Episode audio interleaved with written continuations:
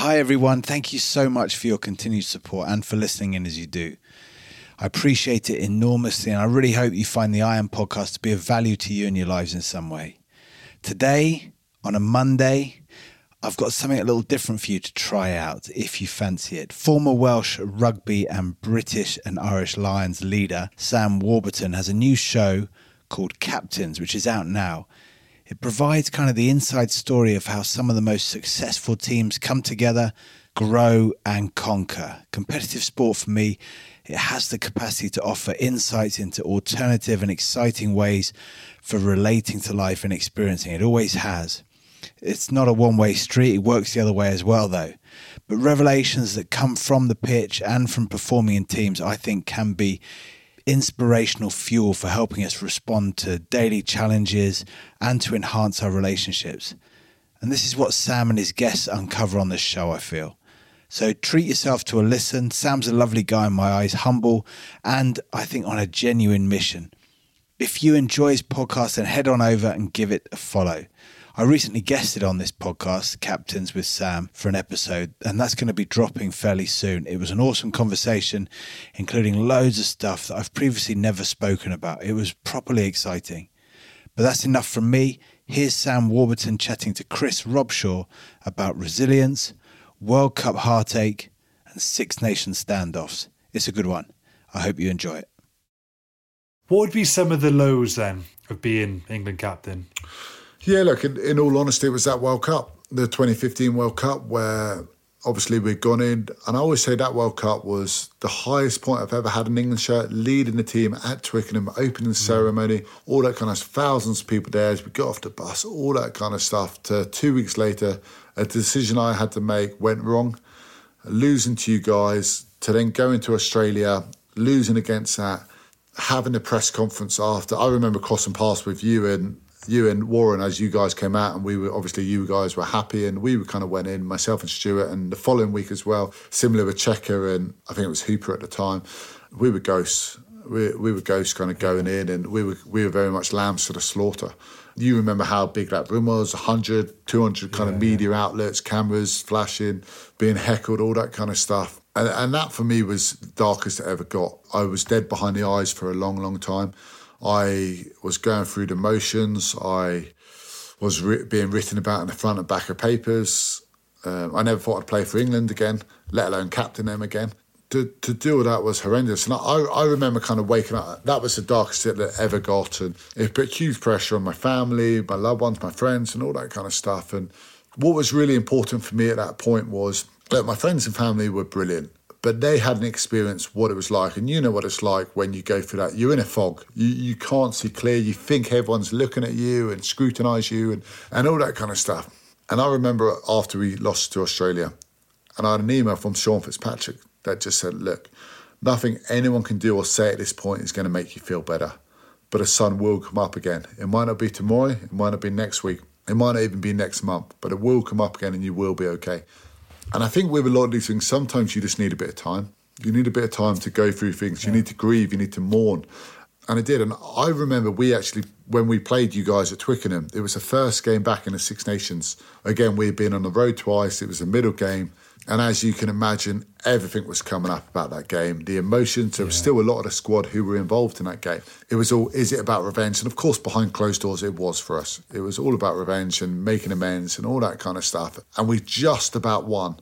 And I think George North literally millifoot had stepped on the line, and luckily we escaped. We won, won a game, and we're doing a lap of honour that game. And I just broke down in tears. I just broke down in tears and I, I just had to go in and change it. I could I didn't want people to see me. I, I didn't deal with it in the right way. I went and changed it and I literally cried for about 15 minutes. And I remember a lot of the England side. Was just, relief? Really, exactly. It just came. It just came out. It just came out of me. Relief, yeah. And I remember a lot of the England guys and Farrell and Haskell and all the, a lot of the guys who'd been there and done it saying we didn't realise how much it actually affected you because I didn't share it. I bottled it all up. I didn't deal with it in the right way and it was almost like a bit of a bit of closure. And of course, we then went to Australia and won that series in the summer, which was kind of a yeah. bit of closure towards that year. But yeah, that was that was definitely the toughest period I've had as a as a player in, in my whole professional career. I remember I was under a massive amount of stick as a captain. very similar to yourself. And obviously, you know, obviously I got sent off, which cost us arguably the World Cup final. So I, I felt that enormous responsibility that I lost us the World Cup um, four years before.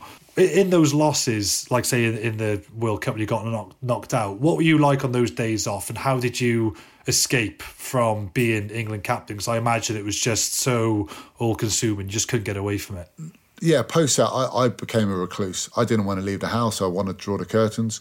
We we live in a, like I said, in Wandsworth, which was quite a, a rugby-ish area as well. I remember going to the post office just to post something, and I remember the post office just going, "Why were you guys so shit?" And I was like, "Wow, okay." I was like, literally just post a letter, and, and, like I had a lot of those moments, a lot you of those escape. moments which I I couldn't escape, and I felt like, and I think once you go through those moments, you like I said, that fog gradually clears. It takes time, but it does gradually clear. And a lot of people were there for me. And I remember at the club, I was I was going through the motions. I was good enough to play, and I was getting through games and all that kind of stuff. But I wasn't I wasn't enjoying it for a long, long time. But it took me it took me a, a really long time to get through that. And look, it's it is a scar I'll always wear. Whenever we speak about World Cups, there's there's always that shame that will that will live with me for that, and which of course will be part of it. But I think with that you you must learn, you must grow, and you, you can't just have that that black hole in you. There aren't many players out there in in any sport or any in rugby in particular who haven't had the success without the failure. Whether we talk about it as much, but there's there's still something there which has driven them on. And for me, it's about helping people with that journey. Was there a moment after that World Cup where you could feel the fog lift or your perspective had, had finally changed? I think in terms of that that instant fog was I remember we went to Exeter again. It was probably about eight weeks after, and we played down there. And our head coach John Kingston at the time and just said, "Look, enough's enough. We know it's terrible. We know it's horrendous. We've been here for you. We're here for you, but we need you now." And I just thought, you know what it is. Like I, I still wasn't quite back, but I was like, you know what, I, I need to. I'm now impacting others I'm impacting the rest of my team. And I, I always wanted to be a team person, a team first, all that kind of stuff. And I'd have gone against that sub, well, subconsciously. And that was a massive moment for me. And I, I actually played really well. It was the best game I, pl- I played kind of probably since since the World Cup and stuff. And sometimes you need hard truths. Yeah. He, he could see I'd had my grieving, I'd had my moment. But in terms of proper closure, it, it's something I'll always have. But then we went to Australia that summer we won our first game. The second game was my 50th cap. Uh, we ended up winning an incredible game in, in Melbourne in the rain. I think we won like 15 8 or something. Defensive efforts. I was man of the match. And, and Jason Leonard, a good friend of mine, presented me with my silver cap with England. You get a little silver cap when you get to 50 appearances. And all the boys just chanted my name in the change room. We had beers and we just celebrated. And you, you know what? I was like, this, this is it. I, I'm kind of clear now. Uh, and like I said, it's it is something that will always be part of me, and I won't always speak about it with World Cups and stuff. But for me, that moment was the the fog has gone. That's nice. And I was I was so because again it was it was such big moments against you guys in the Six Nations and of course them who who were the team that ended it. So to go there and beat them 3 0 in a series and to win my 50th there and all that kind of stuff was, and see how pleased the guys were for me as well, uh, was just incredible as we're wrapping up now, you've obviously gone through so much. If a young Chris Robshaw, you know, you're, you're, a coach now, imagine hypothetically you're a coach now of Quins Academy and there's a young Chris Robshaw walks through the door and goes, Chris, what advice would you give me about captaincy? What would you give him? When I think to, and I speak to youngsters now, I say the, the biggest thing that you need to have is resilience for me, it's you're you're going to have some incredible times, but unfortunately, there's going to be some tough and testing times along the way. And there's there's no player and there's no sports person who's gone far without setbacks. And and I, I had a, a, fantastic saying from Justin Langer, obviously the Australian cricketer, and like I said I, I like to listen to podcasts and stuff. And he said, in in tough times, you need good people around you, and you just need to hang on in there. And, and that's what it is a lot of the time you just need to hang on in there because the tough times do pass and you need to make sure you're still around, you're still in a good place, and all that kind of stuff to make sure that when they pass, you're ready to kind of keep on going. So, yeah, I'd say to a younger myself, like resilience is key. Like work hard, enjoy the moments, but when you go through those tough times, just just hang on in there because they will pass and there will be good times again.